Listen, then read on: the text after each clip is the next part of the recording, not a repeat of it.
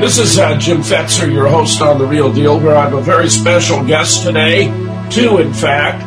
Claire Kuehn, who's been an indefatigable student of the thesis that Paul McCartney died in 1966 and was replaced by the man we know today among students of this issue as Faul, F-A-U-L, for false Paul or fake Paul. And a uh, uh, uh, man, Stephen uh, Dickinson, who appears to be a son of Paul McCartney. I want to welcome you both to the real deal. Claire, welcome to the show. Stephen, I'm just delighted to have you here. Thank you. Thank you. Claire, why don't you give us an introduction as how you came to discover Stephen? Or did Well, it I- happen the other way around? Did Stephen discover you? No, it was sort of, well, he came out on a Facebook page, which by fluke or fate, um, I had happened to share. I don't share very many things anymore. I don't go through my timeline. It's too much stuff. But I just happened to uh, look at this post. It was an old Beatles, early Beatles uh, performance.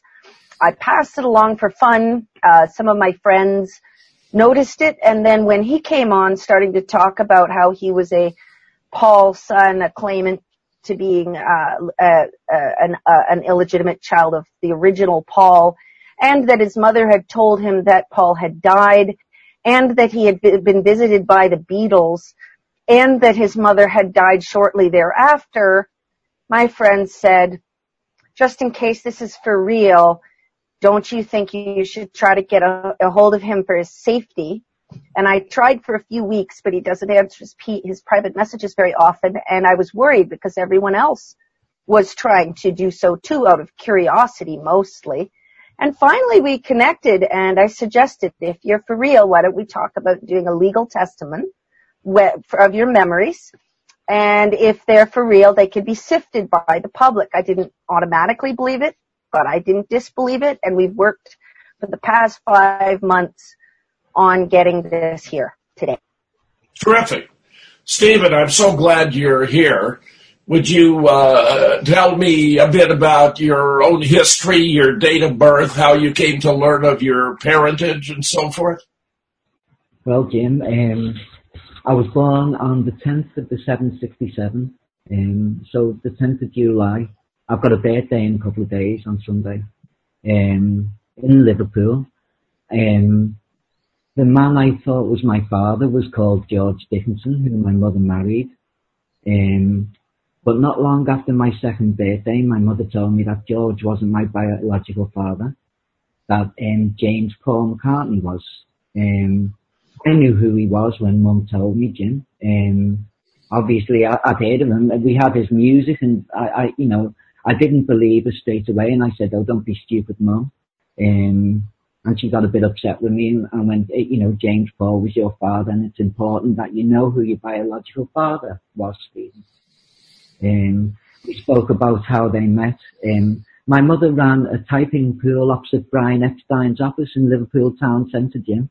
She worked in a typing pool in Brian Epstein's office in Liverpool, worked at a typing pool opposite his his office.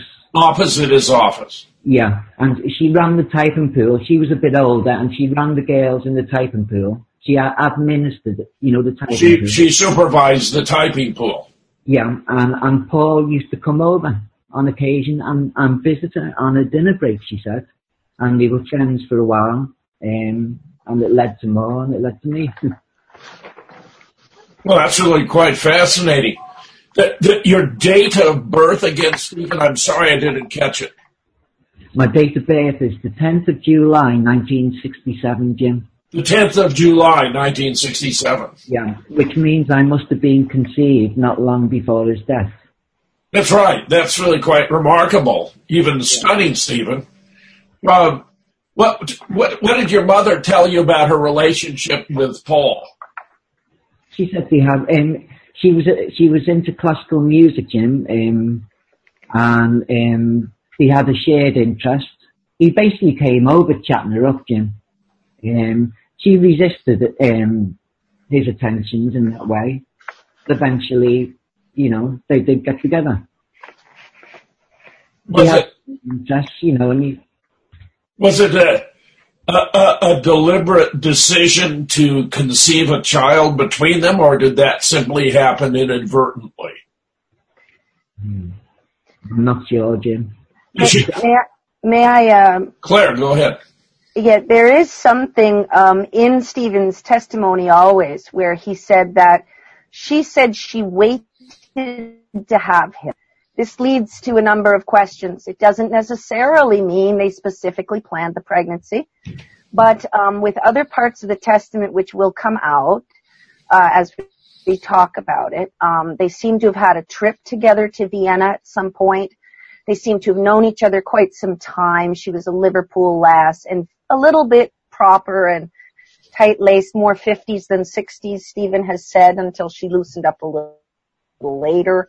And she was several years older than Paul, so she would have been a good, supposedly very good looking, he said, but good looking, but a bit of a mother figure, someone he could confide in when he was worried. So there's a number of issues here about what was the Jane Asher relationship, that that was supposed to be his main bird in London, as they say.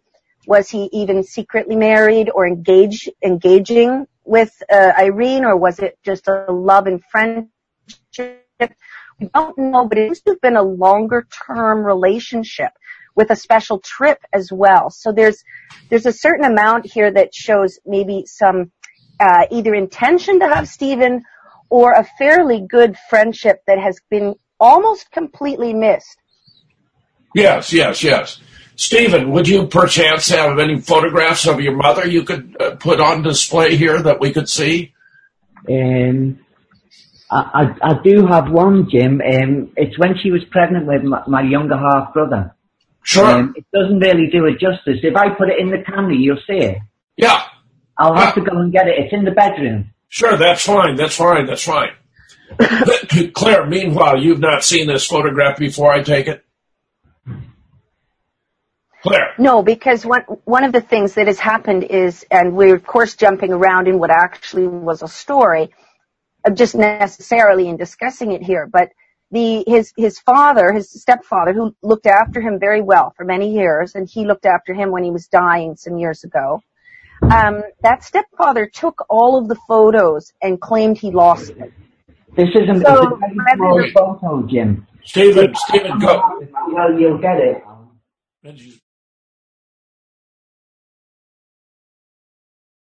Is that, is that, is she with George there then, Yes. Stephen? Yes. George, Jim, yeah. And she's pregnant with my younger half brother, Alan. And she's pregnant with younger half brother Alan. Yeah. Okay, very nice, Stephen. Thank you. Thank you for that. Tell me, you, you, you were seven years old when she first informed you that you were actually not the son of your stepfather, George, but of James Paul McCartney. That's right, Jim. How did, how did she break the news? I mean, was he, was Paul in the, in the news? Uh, was there a reason circumstantial that she brought it up? No, from what I can remember, Jim, um, we were we were discussing George, um, and she just came out and told me. Uh, we were having a conversation that that we where we were talking about George, and I was saying something. Well, you know, Dad's this or that, and she said she stopped me mid sentence and said, "Stephen, George isn't your father," and that's how she broke it to me. Um, I thought it was incredible when she told me, but you know when someone's lying on that. And, you know, my mother wasn't the type to mess about. She was quite a, you know, Yes, of a course. person, Jim. She was a serious person and I knew she was telling me the truth. Um, Yes, yes, yes. I'd like to go about proving this, Jim. Yeah, tell us, tell us whatever. What have you made an effort to to confirm what she told you, which you believe sincerely for good reason?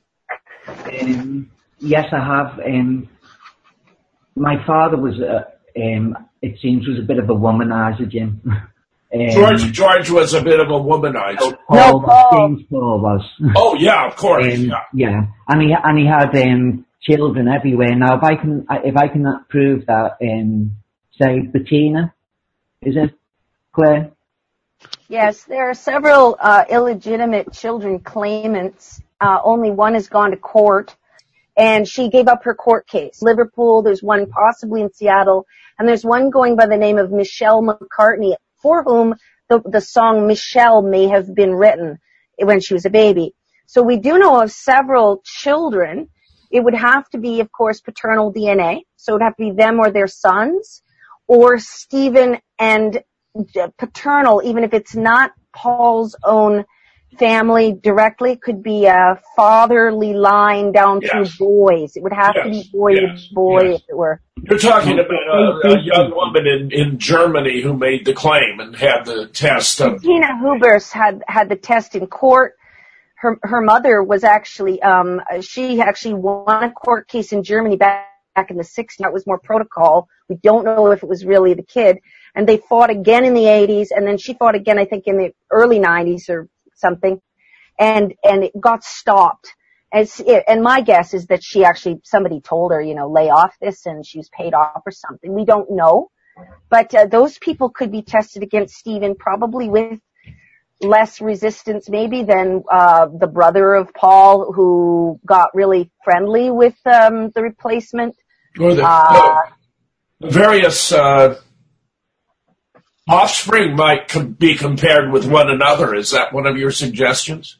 Yeah, that's right, Jim. Yeah, it wouldn't it, So- it wouldn't likely be another sailor or something, and and it wouldn't it wouldn't prove the replacement, but it would show that Stephen's testament in the other factors might have more likelihood that the Beatles might have come and visit, or his mother might have told him he died. Those things begin to be even more credible. if I if I can prove, uh, Jim, that I'm Bettina's brother, Philip Howard's brother, or Michelle Lavalier McCartney's brother, then that would be a long shot, wouldn't it? They're all saying Oh, yeah. It would be extraordinary. It would be extraordinary if you shared DNA with them Yeah, and and would not be related by virtue of having, in this instance, the same father. yeah. So that's what I'm out to do, Jim. And the steps I've taken, um, Philip's hard to contact. There's no contact details for Philip, and I've searched and I've asked on the Facebook group. Same with Michelle. Um, they seem to have been in the public eye a little bit at the turn of the um, around 2000, but um, they don't have any public persona now. Bettina does, and I contacted her and tried to um, friend her on Facebook. She has mutual friends in the group, but she won't befriend me, Jim. I've told her that I believe I'm a half brother, but I've had no response at all.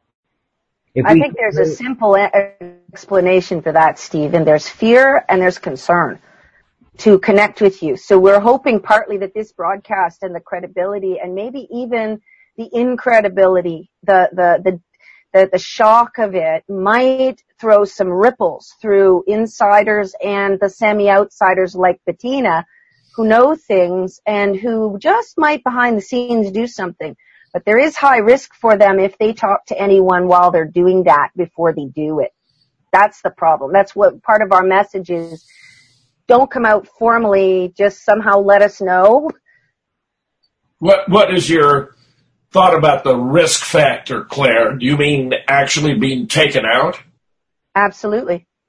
I, And- I have no doubt that people, I, I, I, there have been several people who are very linked to this case who seem to have died very premature deaths related to this case. And then there are others who probably had a mix of reasons, but where this would be one of the reasons they probably died. So, um, it's not, it's not just that, it's not as though the Beatles did this themselves. It's not as though they thought this up themselves. It's not, you know, it's not like a little tiny thing and a mini conspiracy of a family only. It has the feel of that, but it's really a state secret.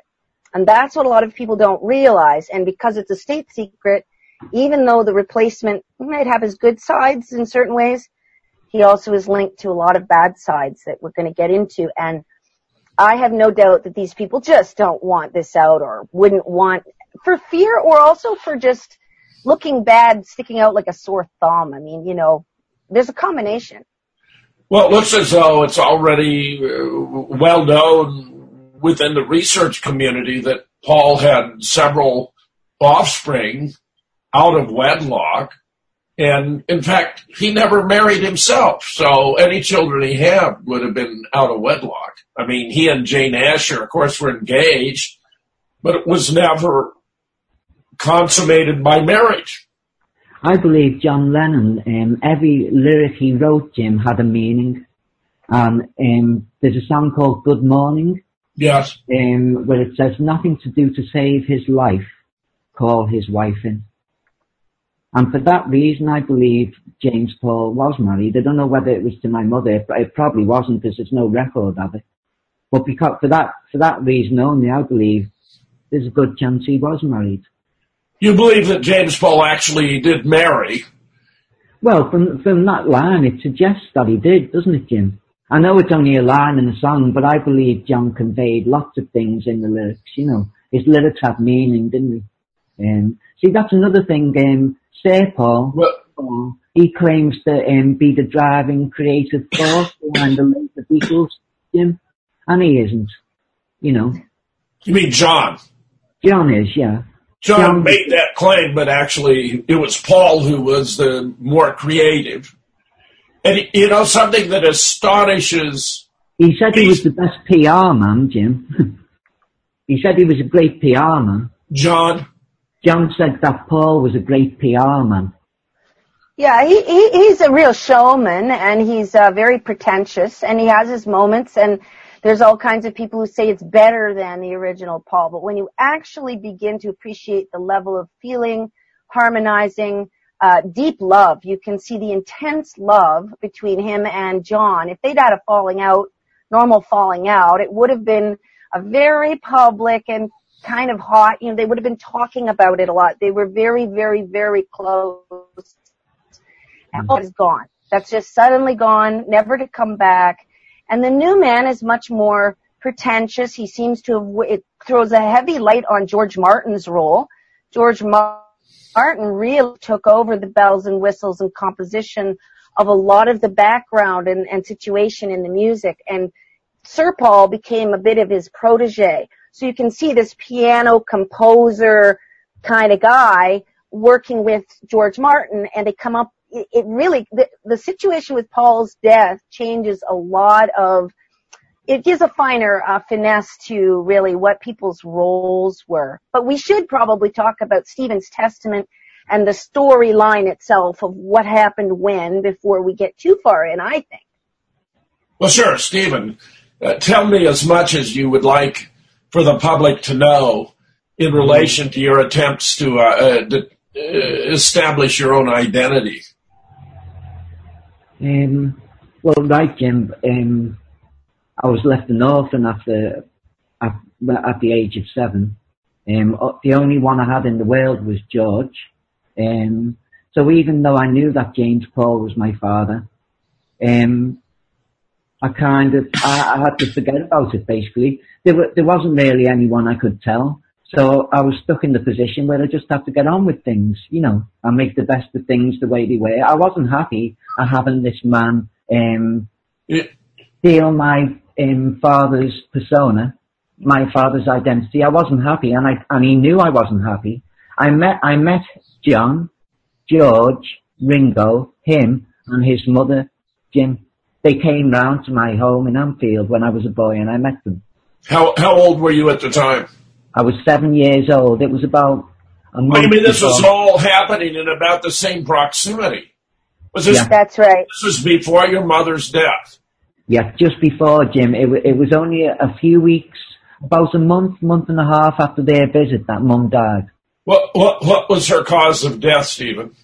I was always told it was lung cancer, Jim, um, but Claire's done some research and got Mum's death certificate, and it's listed as colon cancer. Um, really? I remember her cooking and cleaning um, and doing everything that a housewife does. I came home from school one day and I was told she was in hospital. I came home from school about two, three weeks later, and I was told she was dead. Jim. What was her age at her at death? 42. 42. Yeah. So she had you when she was about 35 or 34. 34. You actually have an autopsy report, Claire, How, or a certificate of death of some kind.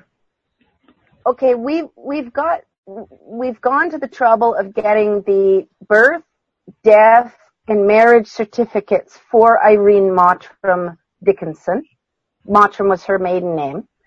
Uh, we've also got in the mail coming, it's delayed a little, uh, the birth and death certificates for George Dickinson and also Stephen's birth certificate. So they have all been verified through the General Records Office of the UK.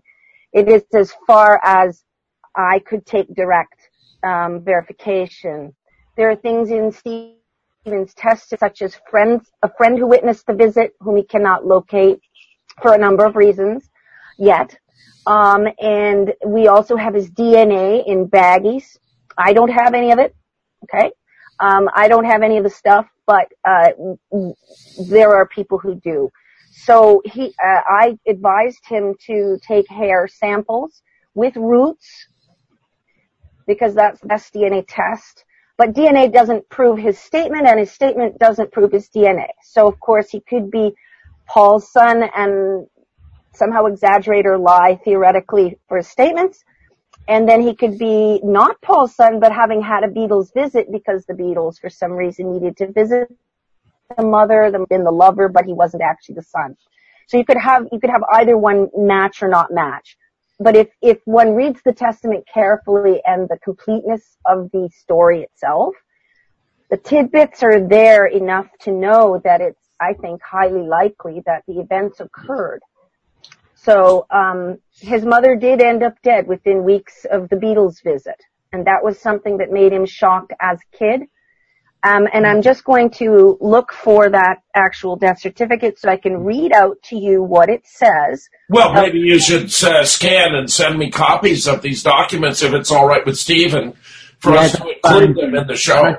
I'd just like to take this opportunity, Jim, to say that I'm 100% certain that I'm James Paul's son. Yes. I, Yes. I believe my mother 100% about this. Now, Clara several times referred to your testament. This is a written statement you've made under oath. Yeah, and I had it witnessed and signed and everything done correctly. How long? How long is the statement? It's 12 pages, isn't it? 12 pages of A4, Jim. Do you have it available there? Claire, Yes. does- I think Would you, Claire. would you like? Would you like? Would you like to read your testament, Stephen? Um, I, well, Claire can read it out. You, if you've got it there, Claire, read it out. Okay, well those things will be in the slides. Um, Um, But Jim, I'd just like to. Um, I'm I'm supposed to have a half brother in America, at least one. That's right, isn't it, Claire? yes, I can tell the story of how I found out about that i- if I'd, you like. I'd like to make an appeal to him, Jim. I'd like to make. What, what, what is his name? What's we- his name, We don't actually know. How Well, do, you, how do you know there is a half brother in America then? Well, okay. Uh, well, it came to me by private message of someone in um, in a social networking situation, but not Facebook. That uh, she had been the ex girlfriend guy who used to talk about this PID stuff, and she thought it was kind of interesting. And she knew I was interested, and she didn't believe it or not. And she said she's trying to get back a hold of her ex-boyfriend, had really pissed him off, and was afraid he wouldn't. But did I think it was kind of interesting? Boy, oh boy. That was sort of the initial uh, interaction. And I said, well, it sounds kind of plausible. So I said, sure, you know, maybe send me some pictures and stuff. And then she sent me some pictures, which she claimed were this young man. And she said that it was at Seattle. So groupie who was, it, where the child was passed to some people who worked with, um, worked with the, the, the bands and stuff and were fairly well off. So he was okay for money supposedly. So this is the story anyway, and that um, he had he had actually attempted through Faul, Sir Paul, to uh, get acknowledgement, but not for money. And supposedly the lawyers. But, but of course, he's not Sir Paul's offspring. He is Right, but Paul's he wouldn't know that. Only Stephen, see, this is the thing. Only Stephen would know probably, actually, that Paul Well, look at look at the look at the beauty of the situation. If you attempt to do a DNA comparison, as in the case of the girl from Germany with Sir Paul, it's not going to match, and therefore the That's claim right. To parentage is going to be defeated on the presumption that this is the person we are talking about. So back to this boy, well, this young, this man now, he was born in, I, in, he was from 66 also, but earlier, uh, Seattle, I think. Uh, and he, um, that, that, that, that concert, and he, uh, he was visited by the Sir, Sir Paul lawyers, supposedly, who told him, Paul's dead. And his reaction, supposedly, according to the ex-girlfriend, was, uh, I don't believe it. I think you're a schmuck. My dad is a jerk and I'm not going to look into Paul's death. I'm not going to look into anything like that. I'm, I've had it with trying to claim my parentage, you know, like anger at the real father. Well, look, um, I'd like to make an appeal to that person now, Jim. If they see this, contact me. I'd like for us to prove, if, if you think that James Paul was your father sincerely, then contact me and we'll prove we're half brothers. Uh, but uh, possibly Claire could send me these documents in the meanwhile, or do you have them on your desktop, Claire? Okay, why don't you read the testament, Claire, while Stephen is here and he can confirm it. All right, signed on the 11th day of June in the year 2016 at the city of Liverpool in the region of Merseyside in the country of England. My, my name is John Dickinson.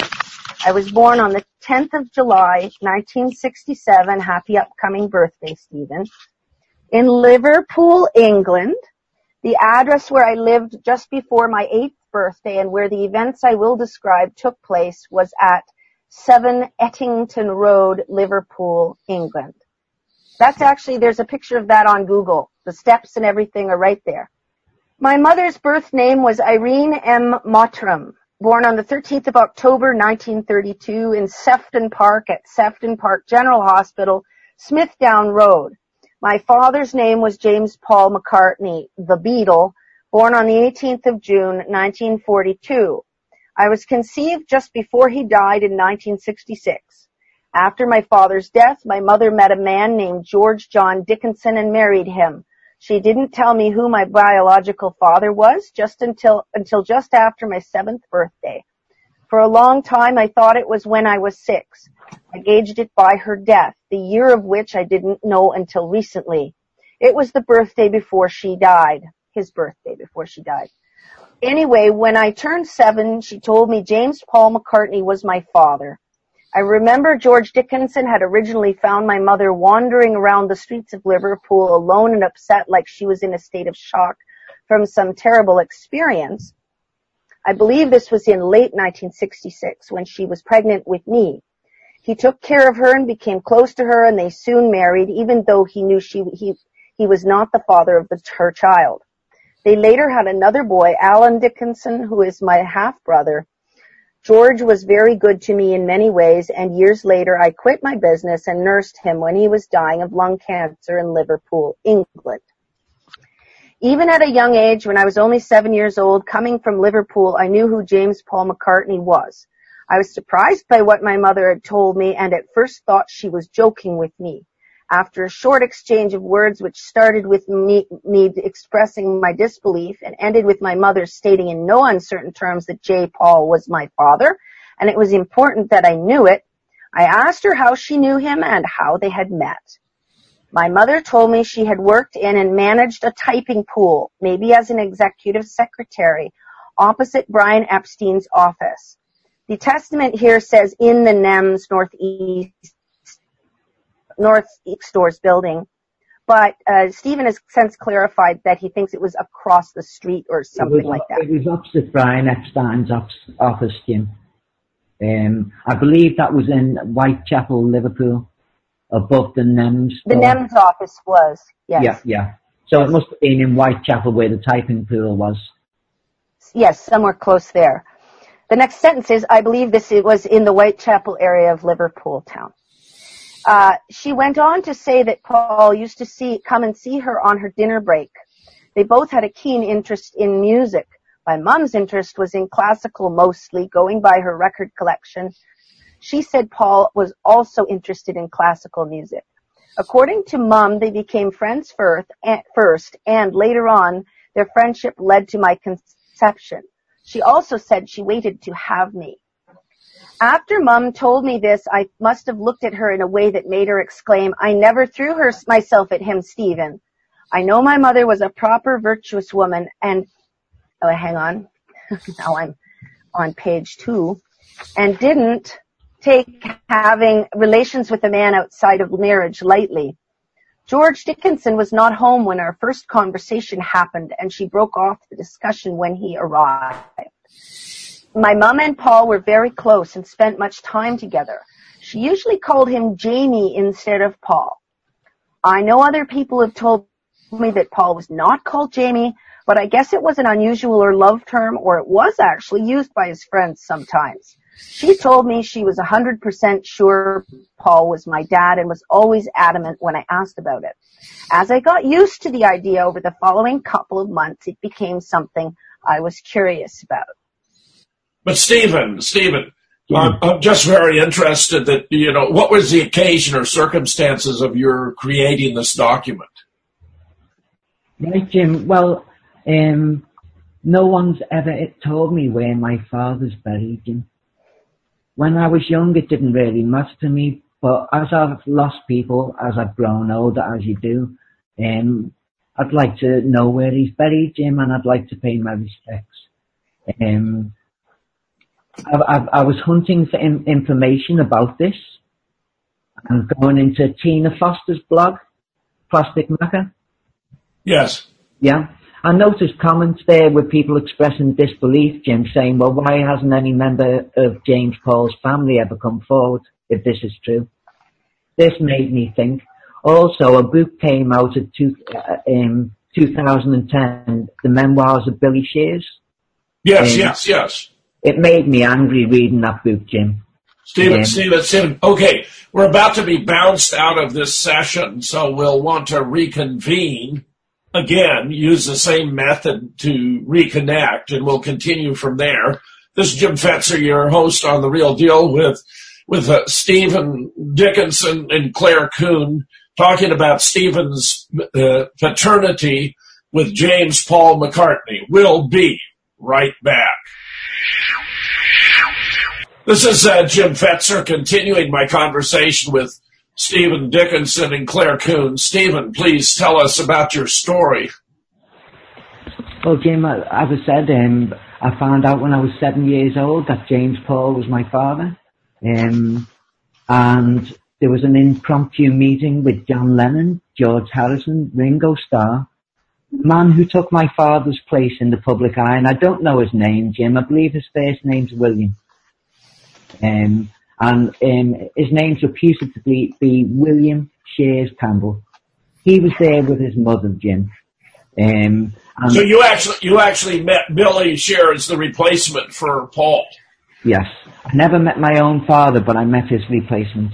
And his, and all, all, all four of the Sergeant Pepper's Lonely Hearts Club band came to visit you. Yeah, with uh, the mother of what, what, replacement. With with the mother. You mean to visit to visit Stephen and his mother? Well, yeah, probably yes. William, uh, the replacement for my father, was with his mother, Jim. Was his with mother. his mother. That's very interesting. Why do you suppose she he brought his mother? Well, I thought that was strange, and I made a joke out of that, Jim, and they and they got upset because of that. Because um, I was seven years old and I wasn't with my mum, so you know I I thought it was strange that he had his mother with him, and um, from the moment they walked, approached me, Jim, his mother had a very um, uncomfortable stare. She was staring at me and made me feel very uncomfortable. The the, the mother of Billy Shears. Yeah, his mother. Was staring yeah. at you and made you feel uncomfortable. What was the joke you made that upset them? Um, well, she was upset that I, I wouldn't agree that her son was Paul.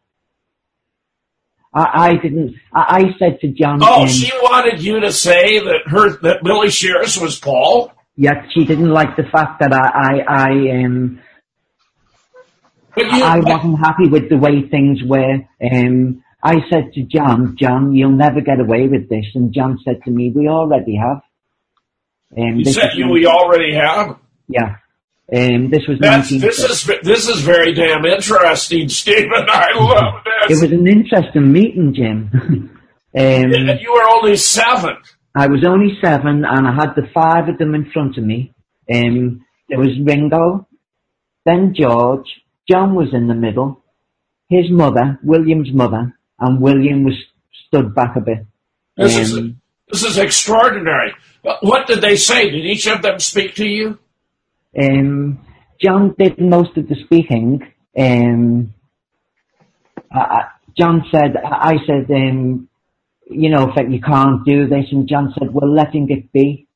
Dicko. He called me by my nickname. Um, they seem to know What, about what, me. what is your nickname? Dicko, D-I-C-K-O, Jim. Bicko. Dicko. No, The Dicko for name. Dickinson. Dicko, Dicko. Because so John said, what did John say to you? I'm very interested in what each of them said to you. Jo- John said to me, we're letting it be, Dicko. We'll let it be. We're letting it be. In other words We're letting it be. He said, we're letting it be.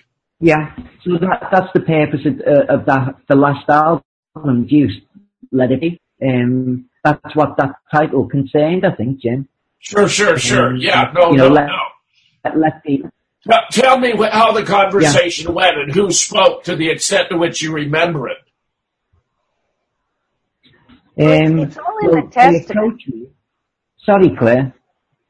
Oh, I was just Go saying, that it's it's in the Testament in order. Well, do you want to read the you Testament suggested, you wanna suggested read the Stephen had the opportunity to tell his story, right? Yes, I was suggesting get giving the pieces of the story um, in order so that people listen. Claire, Claire, I'm interested in this piece, okay? Sure. Stephen, please do go, continue. Okay, Jim. Um, they approached me while I was pay- playing marbles in the street, Jim. You were mar- playing marbles in the street. I was playing marbles in the street with my friend. Well, weren't they being mobbed by others? Did no one else notice they were approaching? No, Jim. Um, the first I seen of them is when they were practically standing in front of me. Um, one minute, you know, I was there in the, in the road, and the next minute they kind of appeared. It was, it's only a short road, Jim. I didn't see a car pull up, and they didn't get out of the car, so they must have pulled. I see, they they weren't on bus, and they never got the bus. Um, so they must have pulled up in a car at the top of the road and walked that short length to me. Um, as they approached me, my mother must have knew of their visit prior to this. Um, and she said on the step to John, I never told him, John, meaning she never told me about my father's death. She told me who my father was, Jim, but believe it or not, as a seven year old, I figured out that he died. Um, What, what, what, what do you think had, had, had signaled that he was dead to you? Um, well, I, I'm, I can't remember, but I think I might have heard a radio show, and I remember pe- playing Strawberry Fields on the Blue album, so 33 revs per minute, and I remember at the end of the album, Jim, turning it to 45 and turning the volume up. So if you listen to the very end of Strawberry Fields on a vinyl album and switch it from 33 to 45, that puts the ending in real time. So whatever jiggery pokery uh, he did in the studio to achieve that, I don't know. But that's how you decode that. So when you switch it from 33 to 45, you hear John saying in real time in his real voice, I bury Paul.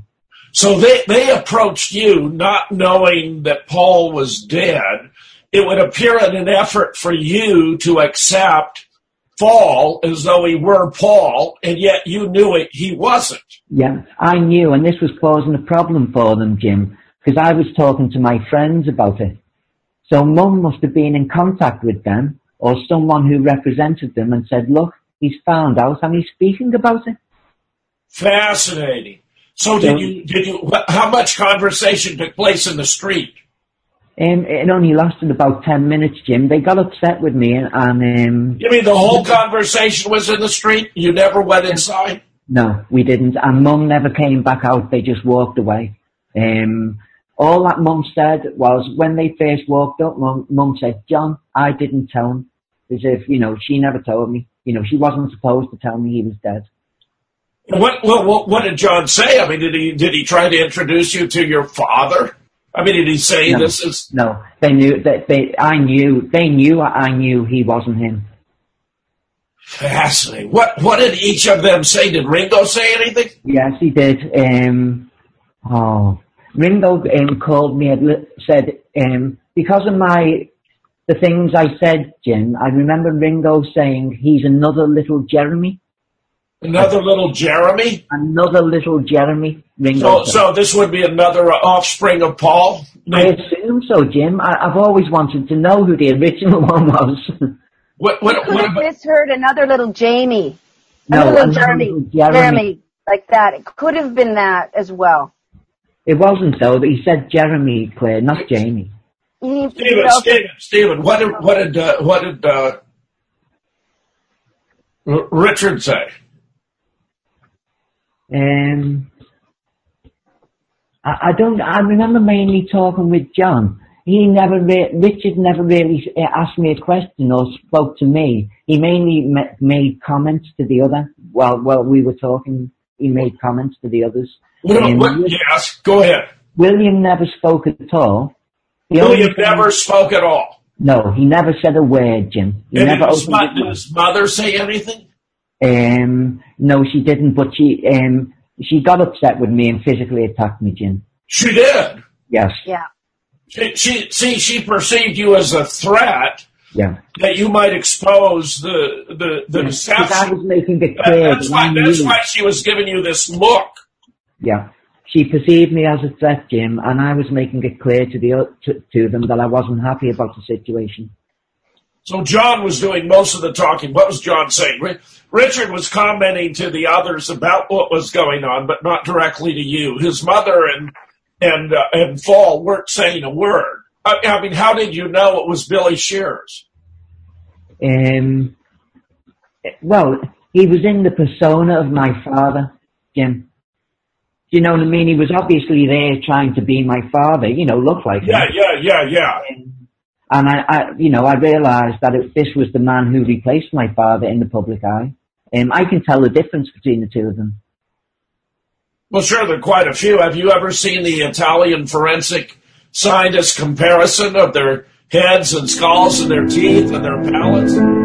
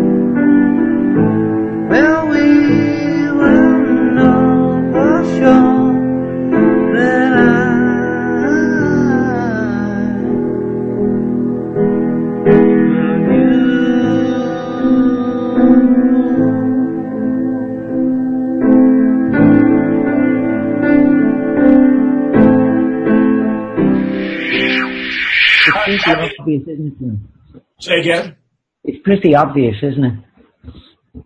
I think it's decisive. They're even of different height, of course. You have Yeah. Different height. Different Yeah, height. sure. too. you have Paul with Jane Asher, and they're about the same height, and then Paul with Jane Asher, and he's like four inches taller. Yeah, I can't believe. I I, I always thought, John and Jim, that John, John wasn't content with the way things were. So while on one hand, John was telling me to just let it be and forget about it, John had been busy all those years, leaving clues in the music. um, and I always believed John would expose this sooner or later, Jim. I knew it was on his conscience, and I knew that John would expose it. And when John was murdered, it, it absolutely broke me up, you know. What was your assessment of uh, of Billy Shears as a musician as opposed to your father? I don't like his stuff, Jim. But I know um, he's obviously a great talent. You know, he's a talented man. But I personally don't like his stuff. Did you like did, did you like Wings? I mean, he's proven to be extraordinarily creative. Um, well, I don't. I think he claims ownership to stuff that's not his, Jim. I think he claims. I, I think he claims to be the um, creative force behind the later albums. Um, when he isn't, you know. Um, Sergeant Pepper. We used to have a character in Liverpool. Um, it, it's like someone who was a liar, Jim, called a Tom Pepper. Um, so I believe Sergeant Pepper was relating to this. Um, I don't believe that Billy Shears came up with, with the Sergeant Pepper concept. I don't believe he wrote the music in Sergeant Pepper. I don't believe he had a lot of input into that album at all. I believe that was um, my father's friends in the music business played on that album, Jim. I believe other other other musicians played on that album that we don't know about that weren't given credit for it. But you would agree that it's a funeral for the Beatles in their original incarnation and the introduction introduction of a new band Yeah. where your father has been replaced by Billy Shears. Yeah, that's right, Jim, yeah. I mean, there's I- really not any doubt about it, it seems to me, for anyone who spends any time at all looking into this. No, there's there's lots of clues that John left behind, John and George left behind. Um, I mean, there's the end of I'm So Tired, um, back with Mass, Jim, which said, um, Paul, Paul is a dead man, miss him, miss him, miss him. That's at the end of the song, I'm So Tired. Um, there's mountains of clues, Jim. There's so many. We could talk for another two hours just about the clues. All our messages were subliminal, you know. Meaning we were we were sending messages out, all right, but uh, Yeah, but what kinds of messages? just reporting on the state we were in, you know, looking back on it. This is actually a Beatle wife fixing the tea for one of the Fab Four ex-Beatles. Fab Three. Fab Three. Those freaks was right when they said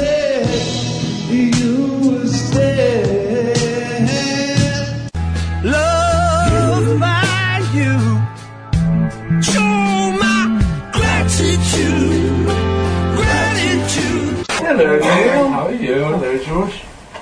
Nice to see you. So how, how long did your conversation with the, the five of them endure on the street where you've been playing marbles? Um, about ten minutes it lasted, that's all, Jim.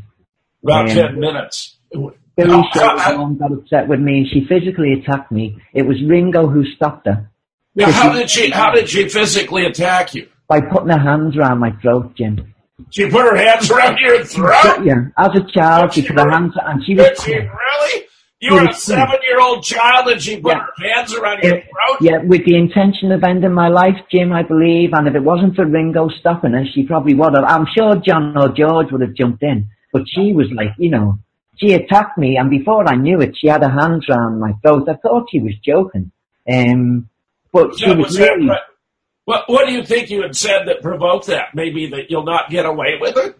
Because I, I was inconvenient, yeah, Jim, and I made it clear to No, them. no, no. I know you are inconvenient, but I mean, what do you think you actually had said that led her to snap like that?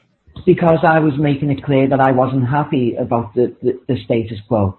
About the replacement, you mean? I, yeah, I wasn't happy with him taking my father's name. That was my, that's my father's name, Jim. Yes. You know? Yes. Um, Yes.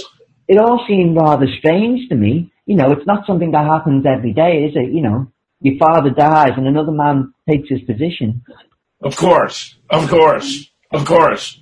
And but they, So, so, so, so it was Ringo who stopped. How large a woman was she?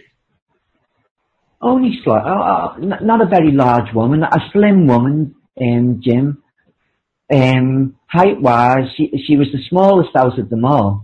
So she must have only been about five foot five, five foot six. But of course, you were smaller than she was. Well, I was only seven, Jim. I Yeah. know, I know, I She know. physically attacked me out the blue. You know, I couldn't believe it. I called her crazy. Um, and that broke up our meet- meeting and, and the five of them walked away.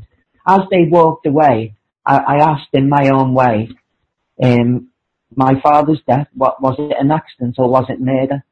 No one turned around, but George stopped and turned around and said, we have our suspicions. And he held his finger up. You know, they've had enough of me, Jim. There's been a lot of trouble, but I asked that because I was determined I to ask. George. Yeah, I mentioned, I said Richard, but of course I meant George. George Paul. But jo- George turned round as they were walking away, he turned and said, we have our suspicions, and held his finger up. Now, George said we have our suspicions. Yeah. When I asked, was Paul's death um, an accident or murder, he turned round, George Harrison, and said, we have our suspicions. So they were walking away when you called out, and George turned around to say we have I, our I was suspicions. running after them in the street, asking them this. I was running after them after them in the street, asking them this. I didn't phrase it in that manner, but that's what that's what the question I asked was. Yeah, it murder yeah, yeah, death? yeah. Claire wants. And George Harrison. Claire, go Um, ahead. George Can I make a? Sorry, Claire. Go on. No, no, that's fine. Are you done? Are, are, are you? Yeah. No, no, no. We're going to return to this. You go ahead, Claire. I just want to make a broader comment having dealt with this from the outside on the inside, right? Like something you didn't know about till today, basically, Jim. I've known about for about five months. And um, people that I have been working with, with Stephen and I have had many discussions about these issues, right? One of the things that has come up to our minds is um, that Stephen is a unique situation. If he is Paul's son, or even technically speaking, just his mother seriously believed that he was Paul's son, even in that case, and had such a Beatles visit, he would be the only kid of Paul, or likely kid of Paul, who actually knew that Paul died early on, probably. He mm-hmm. also is a resident of Liverpool and stayed there, so he's a local, local boy. He also met them, which I don't think most of those kids did. I don't think most of them knew them.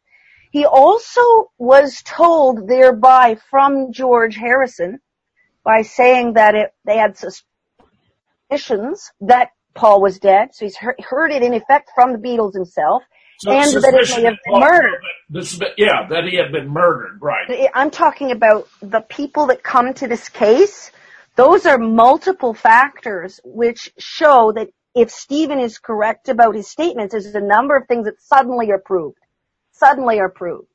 So the death, the murder, and also the the the fact the Beatles knew of a possible murder. Well, Those look, the, the, the forensic scientists in Italy already established we're talking about two different people. only to you because they're not accepted. So I'm just saying, if you didn't know about the forensic scientists. We're talking about objective evidence for crying out loud. It's been nearly 50 years, Jim. It's about time my father had peace and was recognised for what he did in the world. Um, Billy Shear's great what he's done, but I'd like the two of them to be defined as different people now. Yeah, I'm very, very impressed by all of this, Stephen. It, it's all very, very convincing to me. I think this this exchange with them is utterly fascinating, utterly fascinating, right down to Billy Shear's mother trying to take you out because she perceived you as such a threat. This is utterly It's fascinating. broad daylight, Jim.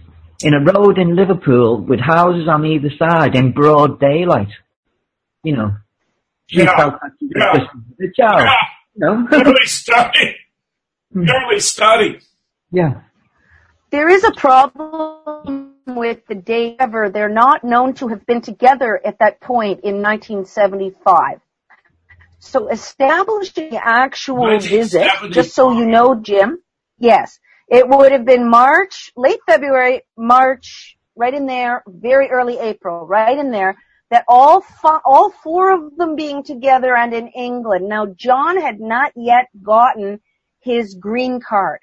That means they were in England, if they were in England, and I believe Stephen, then they were in England for a secret event. John was already there probably through using an intelligence or private plane because he did not have his green card yet. Well, the secret would event, had to, the secret event was meeting Stephen.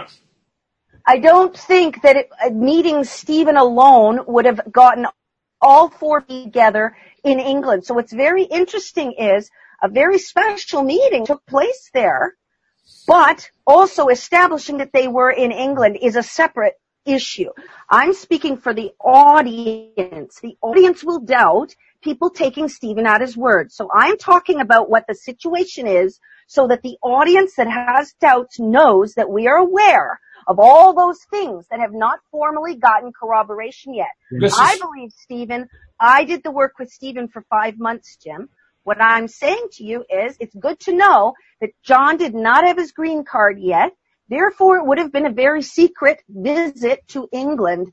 And Stephen was part of it, I believe, which is a very significant Why event would, why would John have needed a green card when he was born in Liverpool? because he was barred from coming back to the United States without the green card. It was a huge issue in his life. They're saying because if he ever wanted to go back to the States, Jim, he had issues. Is that what you're saying, Claire? Yes, they wanted to bar him. Remember they were using troubles of his ex-drug use and all of that? He wanted to stay in the States with Yoko, so he supposedly was in the States the whole time. But this points out that maybe for a month or a few weeks, he was not. So it also challenges that whole Beatles history. I just wanted you to be aware of that. Stephen, I want to go back to this exchange. You say it lasted about 10 minutes, and it was on the street, and it was in Liverpool where you'd been playing marbles. Your mother simply said to John as he walked up, and you were just kind of surprised because here there were five people in your presence that you haven't even seen coming. And she said to John, I haven't told him. I never told him, Jim. I never told him, meaning she never told you that Paul was dead.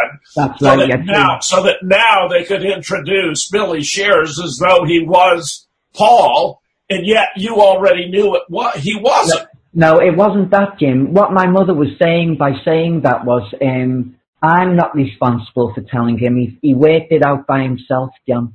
Ah, You know I mean? So my Ah. mum must have been told not to tell me. ah. Um, so uh, um, in case John thought that she had, mum turned around and said, I never told him, John. Now, so so George, when he responded to your question by saying we have our suspicions, what what finger did he hold up? Was it the index finger? Yeah, index finger. They they had their backs faced to me walking away, and I followed them behind, asking them. George turned around, and held his finger up like that, as if to stop me from speaking, and said, "We have our suspicions." Oh, meaning quiet. yeah. Yeah, don't talk. No, he didn't do that, Jim, but he kind of. Right, but I mean No. that was the significance. The significance of the finger was the equivalent of saying "Don't talk." Yeah, we've had enough of you. How, how were they dressed? How were each of them dressed? Do you recall their? I remember John having, um, you know, a sheepskin waistcoat. Yeah. Um, I, I remember Richie having a suit on. I remember um, Billy Shears having a suit on with a crew neck t-shirt underneath, Jim. Okay. Um, I remember George having a maroon, um, not suede, like a textured, you know, like Yeah, a yeah, suede, yeah, yeah, but yeah. not suede, um, Yeah, a maroon, ve- ve- velvet, maybe. a Yeah. velvet, Jim. That's it. That's it. Velvet. Yeah, yeah. George had a velvet, like long coat on. Um, Billy Shear's mother, she was dressed. Um, she looked like a bit fifties, quite old-fashioned in a way. Yes. She came across across as being very um, stern. You know, a very stern person who could lo- well, you know. How was Ringo dressed? Ringo had a suit on. I remember it being a pinstripe suit, Jim, a dark suit, and I think he had a shirt on. I, I think I've seen photos of each of them wearing the clothing you're describing, with the exception of Billy Shears and his mother, of course. Yeah. Wow, this must have been the most stunning event of your entire life. Well, I was stunned, Jim, because one minute I'm just an ordinary boy, and I think, well, George is my father, you know, George is a plasterer, and that's my identity. And then in, in within the space of a few months, my whole identity was turned on its head. Um, all of a sudden, I find out I'm James Paul's son, and I actually meet them. You know, um, these are my heroes too, John, uh, Jim. There, there's, a, there's, there's no po- possible alternative explanation than that they came to see you because they knew that you were Paul's son, and they wanted to determine whether you would be willing to accept Billy Shears as your father or not. And of course, They they were discovered immediately. Yeah, they were there to sway me, Jim. Um, like you said, to try and stop me from talking about it. I was talking to my little friends about it, you see. I'd have happily gone on all over the city talking about it. Um, but after John said that, I thought about it and I sat down um, and pretty much over the years I've kept it to myself, Jim. After John said what specifically? We're letting it be, Dicko. When he said that to me, um, We're letting it be. Yeah, we're letting it be, Dicko, he said. Meaning the public's accepting Billy Shears. What year was this again? This was 75, Jim. 75. Yeah. So this is well after they'd succeeded with the replacement. I mean, there wasn't any question about it. This is nothing new. He'd been impersonating your father for nine years. Yeah. Wow. I know. It's crazy, isn't it? You know, Wow. anyone who doubts this, don't doubt it. My father died in 1966. I'd like, Wow. Well, I find it I, I find it rather striking that your mother died so soon after this visit from the Beatles. yeah. So I, have the think- death certificate here if you want. I can read it for you here. Well, on, show put it, show us what it looks like here first. Uh, yes, here we go. Okay. You- um, not the backside yet. okay. But you got, you got it. Here's a the top. Pull it back. Okay, wait a minute. Wait a minute. We can read this. This is all handwritten. Yes. It's a, it's So she was cremated. uh, we don't know. He didn't get to attend the funeral. I thought it said in the She was, paragraph she was buried in the family plot, Jim. she's buried in the family plot. Yeah. Okay. With, Oh, my grandfather. Can I read you the actual, uh, Yeah, go- go ahead, if you go have ahead. it? Yeah. So the registration district was Liverpool Administrative Area Metropolitan Liverpool. The date and place of death, which we didn't actually know until I received this in the mail, okay, was the 19th of April, 1975, okay, at the Liverpool Royal Infirmary, uh, Stephen. The Liverpool Royal Infirmary is where she actually died. I don't know if that's where she was admitted, but that's where she died. Her maiden name was Mottram. Her date and place of birth were 13th of October 1932 in Liverpool. Uh, she was the wife of George John, John Dickinson, who was a plastering contractor at 7 Eddington What, what Road. year again was she born? 13th of October 1932. She was about nine years old. She was about nine years, a little, uh, a little under nine years older than Paul. Yes, yes. Uh, That's a great age difference, though. I- He was a cute young 33, 30 year old when he was 23, 24, but he, she was more mature. Okay. Um, uh, the surname and name of the informant on the death certificate is George John Dickinson, widower of the deceased. The usual address is 7 Eddington Road, as Stephen uh, claims in his testament. The cause of death, they say 1A is carcinomatosis. I don't know if that is lungs. I don't know. And B is primary carcinoma colon. So uh, there's two cancer regions certified by HGEEMB. So HGMB. I don't know what medical bureau, bureau I guess. Um, it was the 21st of April 1975 and it was the registrar was C.B. Edmund.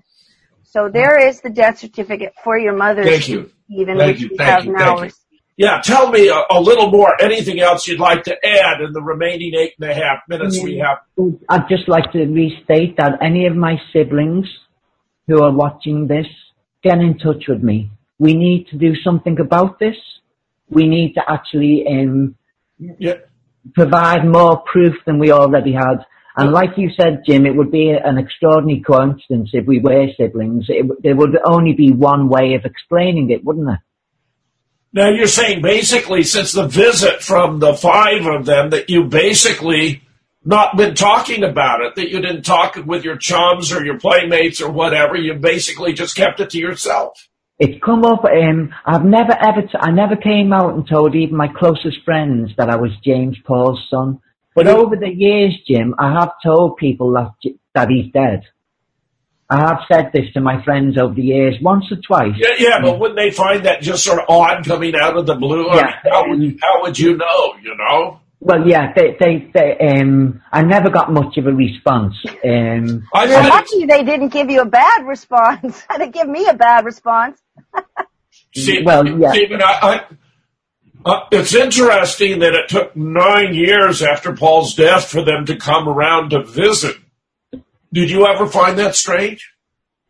Um, It must have been because you were talking about it. It must have been because you were talking about the word was getting out that they wanted to see what they that- could do about it. it was that much of a big secret, Jim. It has lots of implications. Um, so, like you said, um, it was to stop me talking about it. That's what caused the visit. Do it. Do we have any reliable basis for a T- DNA comparison with with James Paul McCartney? What do you mean, Jim? Do we have any material from him? Yeah. Oh yeah, if you've a lock of my father's hair, could you could you come forward, please, so I can prove I'm his son?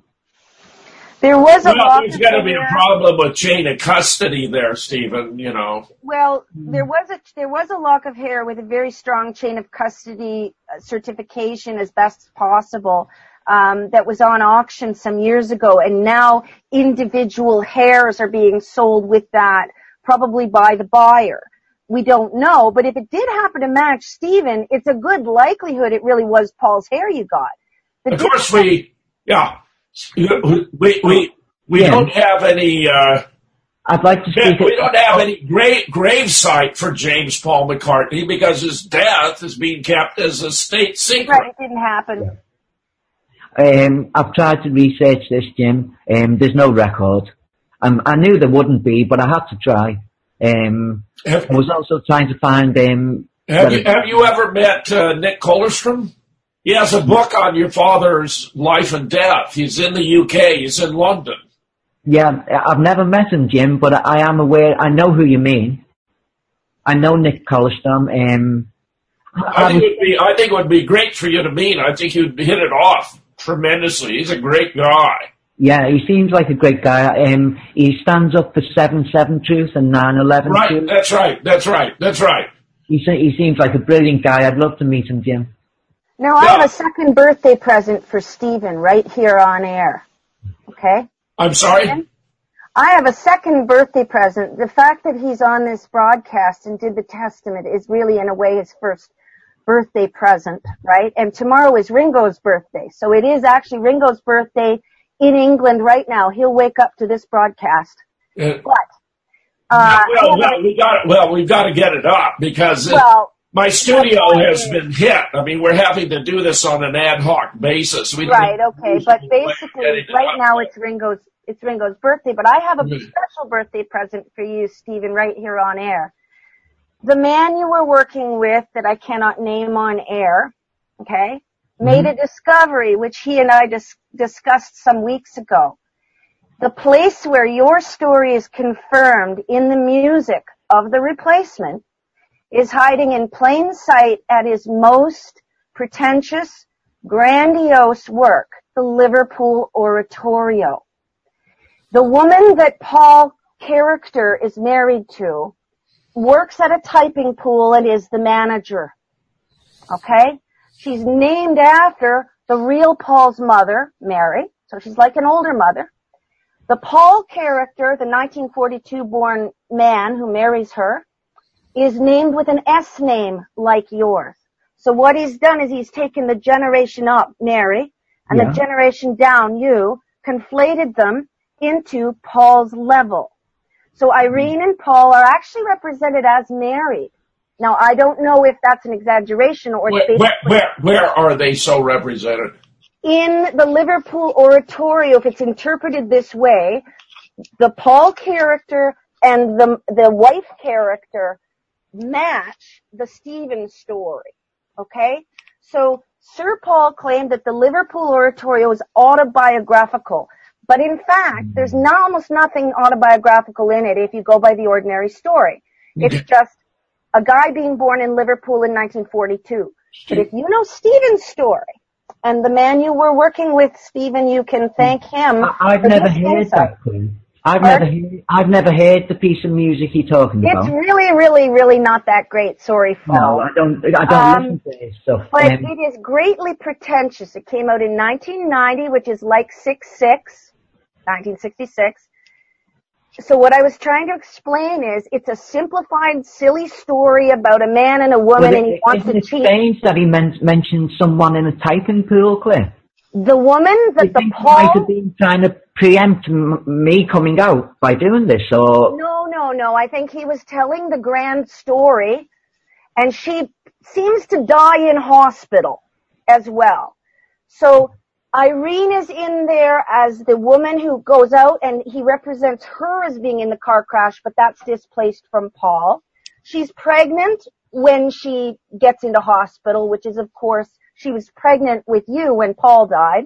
The Yeah. Paul character is named after you with an S name. The Irene character is named after Paul's mother, a little older. It has filled with ghosts, ghosts of the future and the past.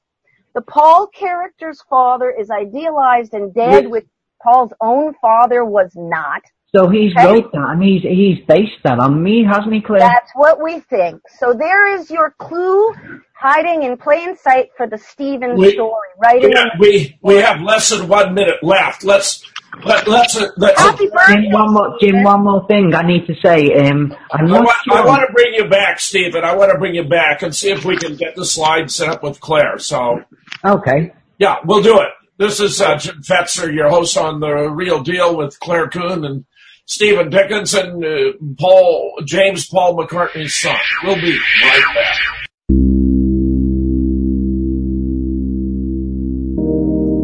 This is Jim Fetzer, your host on The Real Deal, with my special guest today, Claire Kuehn and Stephen Dickinson, Paul McCartney's son. And we're going to go through his uh, affidavit testament uh, as our way of concluding this interview today. Uh, S- Stephen, take it away. Hi, Jim. Um, you can see the testament on screen now. Um, it starts off with just my personal details date of birth. Then it goes on to give my mother's date of birth. Claire actually wrote, read through this um, earlier on. It just states that. Um, see, I'm I'm blocked out here a bit as well, guys. Your screens are blocking some of this testament out for me to No, read. I'm, I remember asking George how he met my mother, how they originally met, thinking it would be at a party or something like that. But George said, I just met her wandering around, which I always thought was strange. Um, well, that's in Liverpool. Um, she told me when I was seven that my father was James Paul McCartney, the Beatle, who was born on the 18th of June 1942. I was conceived just before his death in 1966. After his death, my mother met um, the man who raised me, George John Dickinson, and she married him. Um, until I was seven years old, I believed that, that he was my father until she told me that James Paul was. It says here in the second paragraph, even at a young age, when I was only seven years old, coming from Liverpool, I knew who James Paul McCartney was. I was surprised by what my mother had told me, um, as you would be, um, and expressed my disbelief. But um, the conversation ended with her stating in no uncertain terms that James Paul was my father, um, and it was important that I knew who my biological father was. Um, and I asked mum how she met um, my father. She told me that she worked managing the typing pool opposite Brian Epstein's office, and that Paul used to come over and visit in her, in her dinner break and chat it up. They chat about stuff. Um, so that's how they met. Um, Mum had a keen interest in classical music, and this gave, gave them something in common. Um, yeah, that's fine. You don't have to read every word because we've got it no, all. No, I'm not sure what to read out and what not to, and I can't see it all. You're, you're, Um, doing, you're doing fine. We're at the top of page two. Go ahead. Okay. After my mother met Paul, he took her on um, a break. Now, Mum had a, I remember my mother showing me a photograph, Jim. She was on a fancy balcony overlooking a river and she told me this was in Austria. So Paul took my mother away with him to Austria, To Vienna. to Vienna, yeah. So it, it states this here. Also, I found out um, after that they, the Beatles were filming in, in Innsbruck. Yes. So, you know, this, that might have been the time uh, when they were filming Help, I believe it was. So that might have been the time um, Yes. the photograph I was shown was. Um, as I say, I, I wasn't sure. I, I do believe that Paul was married, um, so I'm not sure what went on. I don't know whether it was to my mother or not, um, but I do have a suspicion that Paul was married. Um, also, that my mother lived in Dewsbury Road, Jim. Dewsbury Road, which is mentioned. And there's something else I'd like to say as well. Um, I, I believe that my mother and myself as a baby were in the film Magical Mystery Tour.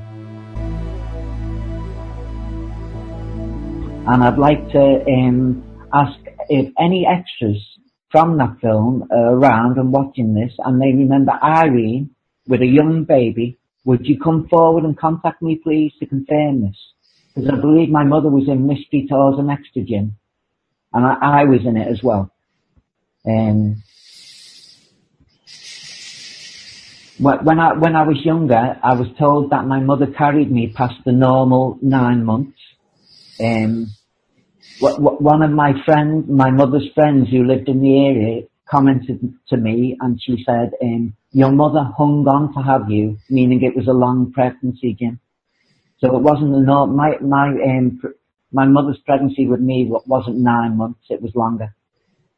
Um, and I remember being um, told this when I was young and thinking that's strange, a strange thing to say. Um, um, actually, may I just add something here? This is something that's come up a lot on forums as whether he could even be legitimate because of a long pregnancy. I was a 10 month baby. There are a lot of women who were not induced in those days. And there's a whole little segment in here about how that might be possible. So yeah. either way, he still could be Paul's son. It doesn't. So yeah, look, I, Look, I'm already convinced, Claire, but yes, you're I'm, talking. I'm about... letting the audience know, Jim, because I'm convinced. I got it, Claire. Got it. Got it. So that that's what this section is about, Jim. Basically. Yeah. Um, Go forward. Yes. Okay. And it's just stating the only photograph I have of mum now is the one that I showed you on screen where she's pregnant yes. with my younger brother.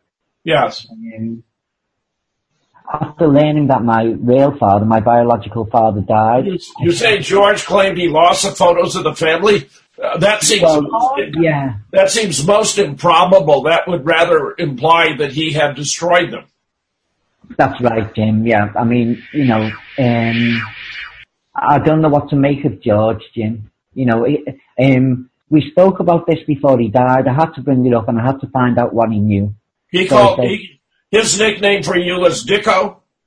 That that was just a general nickname when I was when I was a child. That was my nickname, Jim. Grown up, Dicko. It's like my surname with a no on the end. We do that in Liverpool. Okay. um. Okay. Oh, Dickinson, just Dicko shortened. I got it. Yeah, Dicko for sure. It's a nickname, Jim. A nickname.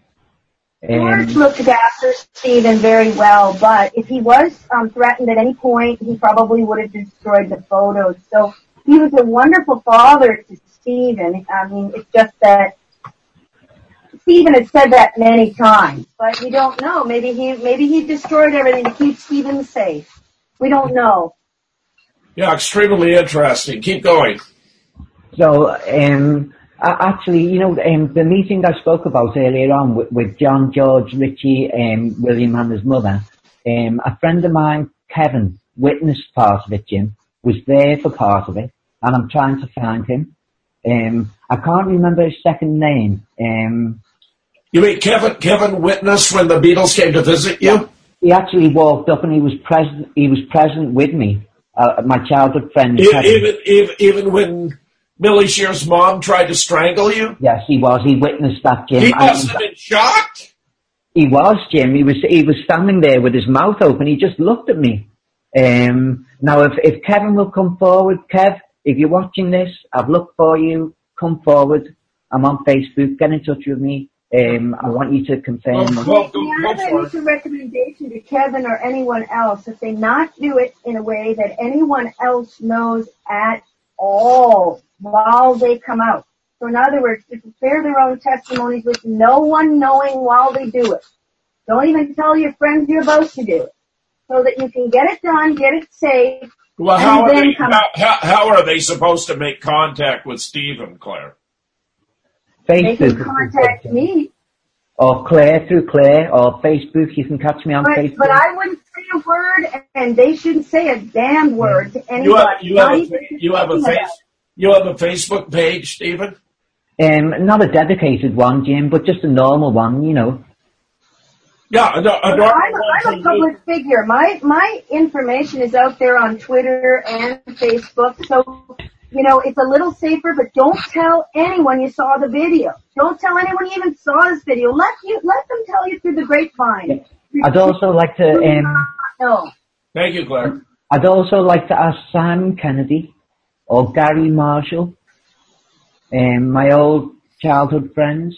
If you if you um, remember what happened back then, come forward and contact me, please.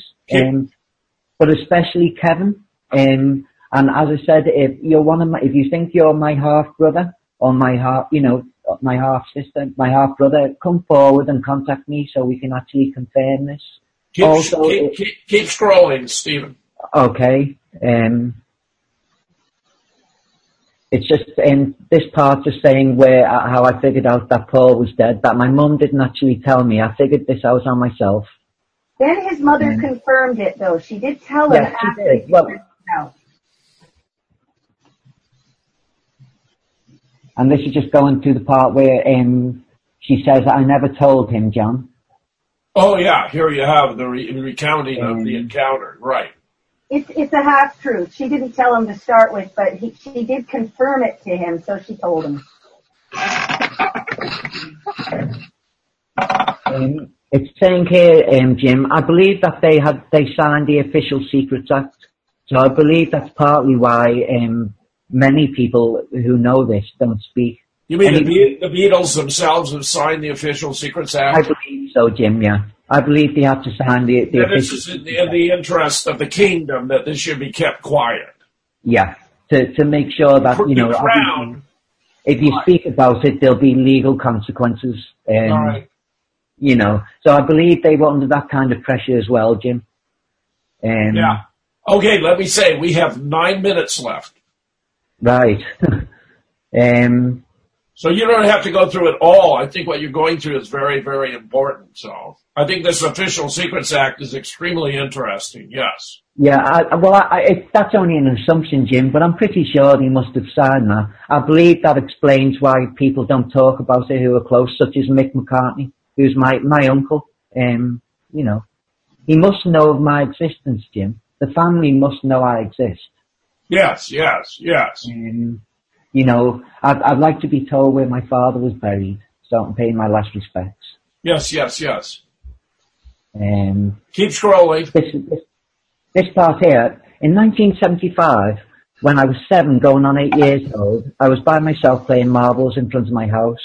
I was approached outside my home by John Lennon, George Harrison, Richard Starkey, and the man who replaced my father in the public eye and his mother. I was told it was his mother. Um, they all came walking up as if they had got out of a car somewhere down the street. I remember John had a sheepskin waistcoat on. I remember George having long coats above the knees but still long. Um, Scroll. right? Yeah, go ahead. It just describes what they were wearing. Um, it describes when my mother came to the front door and said to John, I never told him, John, and then just turned around and walked back in. Um, Paul's replacement's mum was um, giving me a bad look, giving me an e- the evil eye from the moment she walked up, Jim, before she heard me speak, before Right, anything, right, right, she made me feel uncomfortable. She gave me the evil eye, Jim. right, right, right. You are you are a threat to her son's replacing Yeah. Paul. And, and, and I wasn't saying what she wanted to hear. yeah, you know, so that was her way of dealing with it. um, it describes what she was wearing. Um, I'm going to put a public version of this out so anyone can read it, Jim. you think that Nancy Cook Hera could have been the woman? Um, it's hard to say after this length of time, Jim. Only meet, meeting her once, and I wasn't staring at her, but I think she could have been, yeah. Um, that could have been the the woman.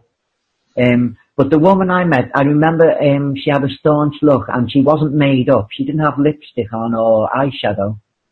Um, Whereas the photographs I've seen of Nancy D'Hara, she does, but it could possibly be her. Um, Scroll some more. Scroll some more. Okay, okay. So this describes uh, Nancy, Nancy De La Hare and the possibility that it could have been her, um, and the meeting in India, and that she was present in India, and that's why, um, you know, perhaps it could have been the replacement's mother. You're, you're not scrolling enough, Stephen. Keep Sorry, scrolling, sorry, you Jim. just sort of describe as you go. I'm sorry, Claire. What did you say?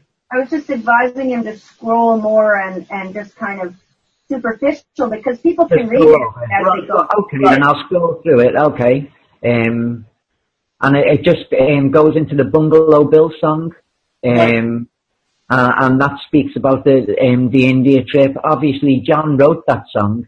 Um, Billy Shear's mother, she must have been a violent person, Jim, because John wrote Bungalow Bill about her. If, if looks could kill, it would have been us instead. Would have been us instead of him, yeah. This is just so fascinating. I know. Um, obviously, he wrote that before I was born, but she was like that, Jim. She was a terrifying woman.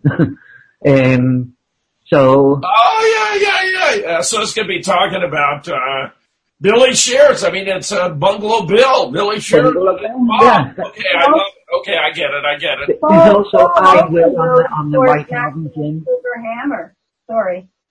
Paul also, uh, Sir Paul also wrote things like Maxwell's Silver Hammer and Live and Let Die. A lot of people want to deny what a creep side he has. Well, maybe he got it partly from his mom. Okay, we've got five minutes. Okay. So that just, you know, who did you kill? What did you Superficial things, Stephen. This, this is extremely interesting. Yeah, go further. Right. Okay, I asked John who she was, Jim, because she was making me feel uncomfortable with her Right, stare. So right. I said, John, who's she? And he just turned around and said, his mum, and nodded towards Billy His Shears. mom, he didn't say your grandmother. See, if it had actually Oh, been Paul and, she no. would have and she was his mom, she would have been your grandmother. Yeah, but, but there was no pretensions at that, Jim. You know, they knew I knew he wasn't Paul. You know, Yeah. we all knew where we stood. You Yeah. know, um, Keep scrolling. okay. It just says when I was looking at We, John, I we don't have to get through it all. I just want to get through more, Stephen. More. Okay, right. Um, I knew the replacements was standing there trying to look like Paul in the part of my father. Um, I didn't really acknowledge him. Um, and I asked them, where's Paul? I said this, Jim. I asked them that knowing, you know, that he was But- dead. George and George and John smiled and Ringo laughed because you weren't taken in. You were only seven, but you couldn't be duped. I couldn't be duped, I knew, and I couldn't be kidded, Jim, you know, Yeah. and, and I didn't Yeah. approve, and I wasn't going to pretend I did. Yeah. So Yeah. I knew them pretending to be Paul, but I wanted to know what had happened. I wanted to know what had happened to my father, Jim. And course. the first words out my mouth were, "Where's Paul?" Right. I was that John would explain, you know, going We're to letting it be, Dicko, so he knew your nickname. yeah, he Yes, must that's something Stephen didn't realize. He'd never actually thought of it till I asked him, how did he know your nickname? Well, obviously there were conversations going on between the adults over the years. Yes, yes. Stephen, scroll a little more. We have three minutes left, and this is going to. Oh, okay, um, I was hoping John that was would explain, but in the end, things deteriorated to the point where the replacement, um, Billy Shear's mum, tried to strangle me, and she wasn't messing around. Um, this just states that. Um, I remember peering into John's eyes as he said, "We're letting it be, Dicko." My nickname. He Yeah. rolled his eyes towards the man who replaced my father. I never thought about how he knew my nickname. I guess John not only knew my mum from before, but knew my nickname. Um, me man. You can't Yeah. just let it be. You'll never get away with it. And John looked at you and said, "We already have," We already have, yeah. which which they had, which they already had. which absolutely stunned me when he said that, Jim. Um, I was watching the television and I was still seeing the old black and white help films. I hadn't been exposed to much of the later stuff. Um, so I hadn't realised that things had moved on, you know. And John was right; he had gotten away with it. By then, it was 1975, and you know, Scroll a little more, Stephen. We've got less than a minute.